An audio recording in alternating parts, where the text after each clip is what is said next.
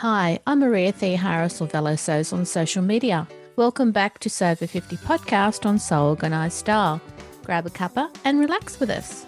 So Organised Style podcast acknowledges traditional owners of country throughout Australia. We pay our respects to Aboriginal and Torres Strait Islander cultures and to the elders past, present, and emerging. Thanks for joining us again on Sew Over 50 podcast as we continue with this series featuring men in the Sew Over 50 community. Sew Over 50 intersects with all communities. Justin is a more recent sewist, and you may have read about his sewing journey on the Sewcialist blog recently. One of the key aspects of this podcast series covers how to sew for men. So thanks for being on today's podcast, Justin. Thanks for having me, Maria. It's good to put a face to your voice. I've heard your voice so many times. oh, thank you. I've read your story on Sewcialists way back. Okay. And so when I saw you again on Instagram, I thought I have to contact Justin to be on the podcast. it seems like a while back, but I was actually just reviewing it earlier today, and it was literally just this year, January. I know. And so much has happened. exactly. Yeah. Exactly. I really enjoyed reading your story on Sewcialist. It gave us a good idea of where you've come from and what your aesthetic is.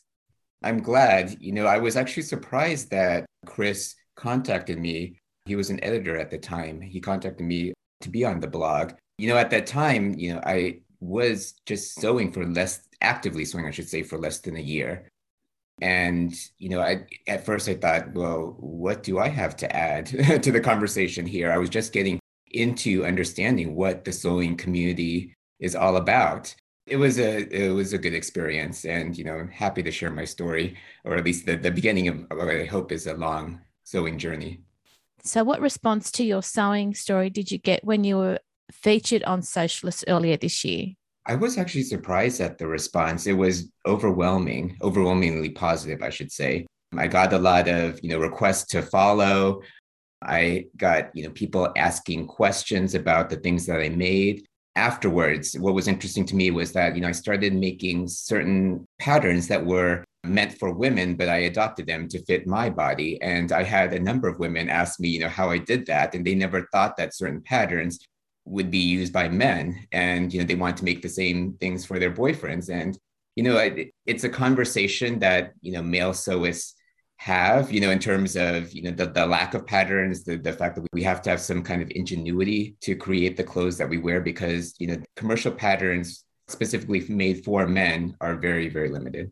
So can i ask while we're on that point of your using patterns that weren't designed for men for you can you remember what some of those patterns are? Yeah, yeah. The first one I made, actually, one of my first garments I made after you know doing face masks was the Nehalem pants by House Seven. They were uh, made off of the traditional Thai fisherman's pants, and actually, my ancestry is Thai. Both of my parents are Thai, although I was born in the states. And so I thought, you know, this would be great to make something from my heritage, but with a you know Western twist on it, if you will and you know they were marketed for women. And you know after i posted it i, I had a you know overwhelming response to it including from the makers at House 7 they contacted me to feature me you know on their instagram account as well. I don't think it's a women's only pants pattern. I mean it's a very basic pants pattern. And you know traditionally men wear it you know in, in thailand not necessarily women. And so in speaking to the makers at House 7 you know just kept on kind of alluding to the fact that hey these are unisex patterns you know and i just wonder why why aren't they marketed as unisex patterns? I've also made the uh, hey june handmade vero top which is uh, basically a hooded beach type top if you will. I don't really see why it's necessarily a, a women's pattern. I just you know lengthened it a little bit um, increased the shoulders by half an inch on each side and voila they're you know men's top worn by me the good thing though is that the people of Sew House 7 mm-hmm. contacted you directly yes, and yes. you opened their thinking to maybe their patterns can be used for any sex. Definitely, definitely. So let's go back to how you got into sewing and where we can find you online. Sure. I'm mostly at my Instagram account at Justin Makes My Own. You know, I want to say that I started actively sewing a little over a year ago. I started with making face masks. So basically, I bought a sewing machine about, I want to say about 10, 15 years ago with the intention of starting to sew. At that time, the recession was hitting. Things were uncertain, but I wanted something to ground me. And so I just decided to buy a sewing machine. It was cheap sewing machine I bought off online. And I took, you know, some lessons. Things got in the way, you know, such as life. And, you know, it, it just collected dust for many years. When the pandemic hit, you know, my sister, who's just a couple years younger than me, decided mid-life to become a nurse um, because she needed more money. She decided to become a nurse and happened to graduate right at the start of the pandemic. And so you know, it was trial by fire for her. And I really, you know, just felt so bad, you know, at these stories that she was telling me about the fact that they had lack of you know staff lack of equipment including uh, personal protective gear. And you know she really needed masks. And i said you know what? I can make you masks. Or well at least i'll try to make you masks. Yeah. I had a, a lot of office shirts that you know i wasn't wearing and that uh, were you know becoming a little too small for me because of the pandemic. And so i decided to just tear them up and create face masks for her. I made about 50 of them and i sent them over to her at that time, I was on Instagram for other reasons, and I noticed that there was a huge presence of sewists on Instagram, and you know, I was marveling at the things that they were making, and so I decided to just you know continue. The Nehalem pants were one of the first ones that I made, but you know, I started looking for other patterns, and you know, I just continued after that. But the project right now is um, we know that we're supposed to return to the office in January, and so my goal is to make at least five work shirt, work pants combinations before I get back into the office, ones that fit my body. You said work shirt combinations. So it's not just shirts, but it's the pants as well. And the pants as well. Yes, yes. Okay. I have four pants down, one to go, and I still need to make the shirts. That's a, a really great goal. I'm, yeah, I'm just going to keep watching what you're doing on Instagram just to see how you go and support you.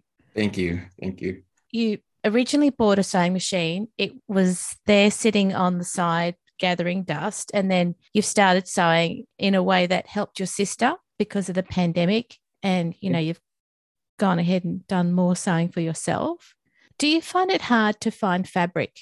For certain projects, I do find it hard. You know, I try though to source my fabric from many different, you know, sources, including, you know, vintage or secondhand shops sewing sustainably is very important to me. And so, you know, one of the ways that I source fabric, besides, you know, buying things online or in fabric stores, is to go to either charity shops or yard sales. Actually, just a couple days ago, I was on my way to a charity shop when I saw a yard sale. And so I stopped by.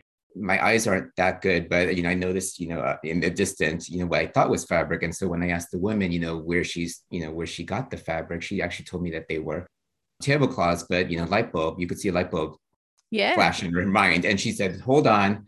Then she went down to her basement and pulled up a huge laundry basket of fabrics and notions. It, it was amazing. You know, she said that she was moving, she was going to Florida, where she was retiring. She hadn't sewn in many years, and it's actually some of the fabric was her mom's and you know she she really wanted to get rid of them. And i said you know what? I, I don't know what i'm going to do with this fabric right now. You know a lot of them are were floral 70s prints but i love them. And um, so i added those to my stash as well. And you know i was i was very happy and two of the things that really made me happy in, in the pile. You know one was a buttonhole cutter which i've been meaning to buy. Now i have a vintage one. And the other is a panel of a care bear there was a cartoon in the 80s that featured these bears. You know, each one was a little different. Um, when you know, one had a heart on it, one had a rainbow on it. And when I was a kid, I remember my mom buying this same panel and stuffing it and making me this bear. And I was just ecstatic to see this panel here untouched. You know, the, the I think the original price was $1.75 for the panel, and it was marked down to $1.22. The lady was joking with me and she was saying that I should make it for my mom in return. And I think I might do that. Oh, that's so sweet. Yeah, yeah. No, I'm, I was just so excited to see it. It just brought back so many memories. You know, in thinking about my sewing journey, you know, I have a friend actually who's in divinity school, and she was very curious. Actually, after reading the Sewcialist article, she was asking me a lot of questions about, you know, my family history. And she had taken a class about genealogy, but not genealogy in the sense of you know tracing who family members were or even you know tracing genetics, but really tracing what made your ancestors tick. And she said that the only way to find out about this is to ask questions. And so when I was I actually, you know, the silver lining of this whole pandemic was I actually got to spend six months actually at home. In, I grew up in Houston, Texas. You know, I just one day asked my mom, you know, hey, do you remember, you know, grandma used to make me pajama pants from that hand crank Singer sewing machine? You know, whatever happened to that Singer sewing machine? And, you know, she told me, you know where it is in Thailand, and you know, you know, I, I'm making a mental note to steal it from the other grandchildren, you know, but you know, when I get back to Thailand. Um, but I also asked her about my grandmother's sister, who apparently, you know, I knew her when she was probably 80 years old. She she was at that time selling food in the markets in Thailand, but apparently she had a, a tailor shop when she was younger where she made dresses.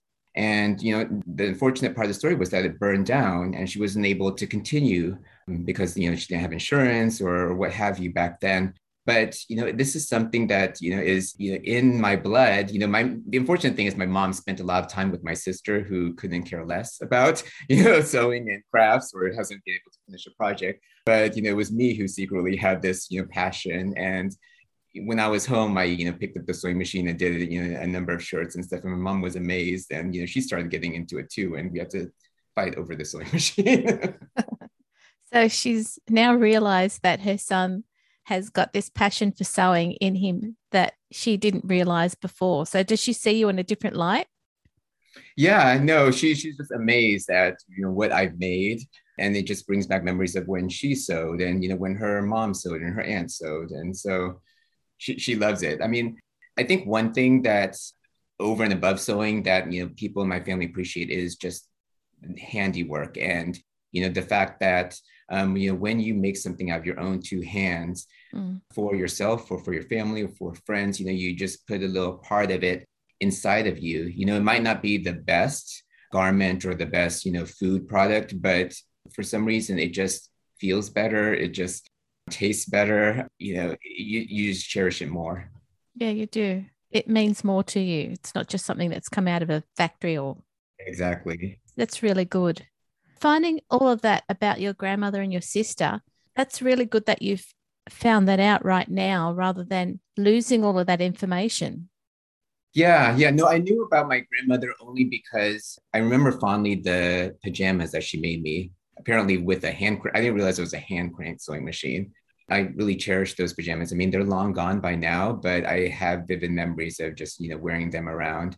Finding out about my aunt, my great aunt, that that was really interesting, and it's something that you know I could pass down. You know, for example, to my nephew who, by the way, also sews. he made me some face masks as well. He's only 10 years old. That's great. Yeah. Yeah. It's in the family. Yeah. Yeah. No, it is. It is. When you have an idea of what you want to make, where do you go to find the pattern that you want to use? It's a lot of Google searches and a lot of, you know, just scrolling through Instagram most of the things I make are really for practical reasons. You know, for example, the office outfits, or, you know, if I need something that actually fits me. I mean, there are, you know, a few pattern makers out there that are known for making men's patterns like Thread Theory. Wardrobe by Me, I feel like has a number of men's patterns that are for basic clothes. I made a number of their men's chinos. You know, I, I made probably at least like seven or eight of them by now, um, including the ones I'm going to take to the office.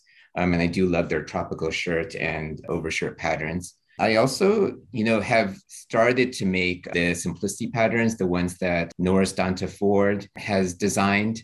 I was a little intimidated of them at first because he's a little more stylish than, than I am. His stuff seems very curated, but I made his pleated pants the other day for the office and they turned out amazing. And I actually couldn't believe that I fit one of the sizes um, perfectly. You know, didn't need to make hardly any alterations. Have you worn pleated trousers before? Not since the 90s. That's what I was thinking. I usually try to avoid pleats. Actually, that, that is another reason why I didn't try them. Um, but but these have these, I think he calls them inverted box pleats. Mm-hmm. Um, so they're not like pleats where they're you know folded over and over each other, but they're two pleats that come together. I think it's Simplicity 9043. But they, they just seem so interesting. And you know what I love about this hobby is that you learn by just doing in many respects. You know, you're just following instructions and you know i buy patterns not necessarily because i like the end result but also because it might have some kind of feature that i want to learn how to do myself. And I, I saw the picture of these pants and i thought that hmm those those pleats are interesting. They're not what i traditionally think of pleats. Um, let me see how he makes them. Now i'm getting curious. So this sure. goal that you've got for getting work clothes ready by the time you have to go back in January. Yeah. What patterns are you using? Just in case there's someone out there who's listening and, and is going to do the same thing. For my slacks, I use the Wardrobe by Me chinos as well as the Simplicity pleated pants pattern. For the shirt, I haven't decided yet. You know, I started cutting out a Burda uh, shirt pattern. I might try the Thread Theory Fairfield shirt, but I'm going to be open to it. The only reason why I haven't started the shirts is because of the sourcing of the fabric. I don't have anything that's the office shirt material, actually, I should say. Now that you've discovered sewing, what sewing techniques do people need to learn? In having conversations about sewing with women, especially new sewists, you know, they, they're actually intimidated by men's shirts because of things like plackets or men's collars or flat filled seams. But you know, for for male sewists who's making something for himself, this is what I have to start off with. You know, there's not there's, yeah. not there's not that many things that are simpler than a men's shirt, you know, or men's pants, you know, with the zipper fly or a button fly and flat filled seams again. So in many ways, it's from actually sewing male garments. It's trial by fire. So, you know, you could you could practice and you should practice those techniques which seem intimidating, like sewing a fly or flat filled seams or plackets. I agree with you. I mean, even the fact that, you know, on men's trousers at the back, you've got the welt pocket at the oh, back. Oh, yes, yes. Yep. With the little button, you know, to secure it with your wallet yep. in the back. Yep. Whether you're doing a fake welt pocket or you're doing a proper welt pocket, you still need that technique and practicing. Yeah, you have to do that. Yeah. Yeah, especially if especially if you want to do something for the office, you can't get away with patch pockets, unfortunately, at least in my office. After the Nehalem pants, you know, the second pattern that I tried for pants was the chinos. and you know, it it turned out okay. but I'm not the type to keep something if I'm not going to wear it. So I actually cut it up to make a bag out of it, you know, just to reuse and you know, recycle that outfit. It's good that you realized and then you went ahead and used that resource for something else. Yeah, yeah. Um, again, you know, I, I think I'm trying not to be a hoarder. You know, I think a lot of us measure our fabric in bins, and I probably have about five bins of fabric, about half of it, you know, from yard sales or from charity shops, the other half from uh, online stores or brick and mortar stores as well. So now that you've said that you've been buying fabric for shirts, what sort of fabric are you looking for? Yeah, no, I think that is a good question. You know, I, you know, we all love about sewing is that we can actually pick the material that we're using. And, you know, from my own, you know, purchases of commercial ready to wear, you know, I don't want uh, shirts with too much synthetic material in it. And so I've been choosing 100%, you know, cotton shirting. Right now, because I'm still fairly new, it's a little hit or miss in terms of the fabrics shops that you know I, am purchasing from, but you know I'm you know taking a chance right now. But yeah, at the very least, I could choose. You know, I just enter the search terms 100% cotton, preferably organic, and I'll include the terms like Oxford or you know baby blue and you know the colors I want. Do you follow the Sew Over 50 community? I do. I, I, just think it's great that it's so active on on Instagram, and you know the pieces that people make are just so amazing. I'm you know shocked at you know how how great they are, and the fact that these people have been some of these um, you know sewists have been sewing for 20, 30, 40 years. You know, I, I just feel like I wasted so much time. What was I doing this entire time? but I have five more years to go, and then I'll be over 50. So in many ways, I can't wait for that. oh, I'll just put it out there. Uh, and I remind people just because it's over 50, anybody is part Yes. of the community, right? So yeah. Yes, yes, but but I also want to be proud. You know, I am proud of my age. You know, I'm not, and I think it's great that, that there is a community that was started because of the fact that you know there was underrepresentation in uh, a certain age in the sewing community, in but also in in general in you know fashion.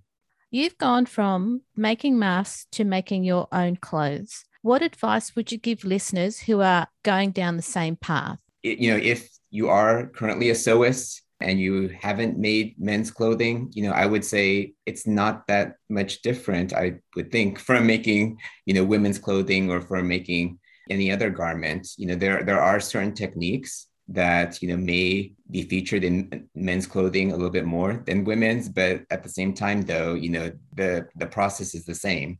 For people who have just learnt how to sew because of the pandemic and they've been making PPE, what Yeah. advice would you give them to start using those skills to make clothes for themselves?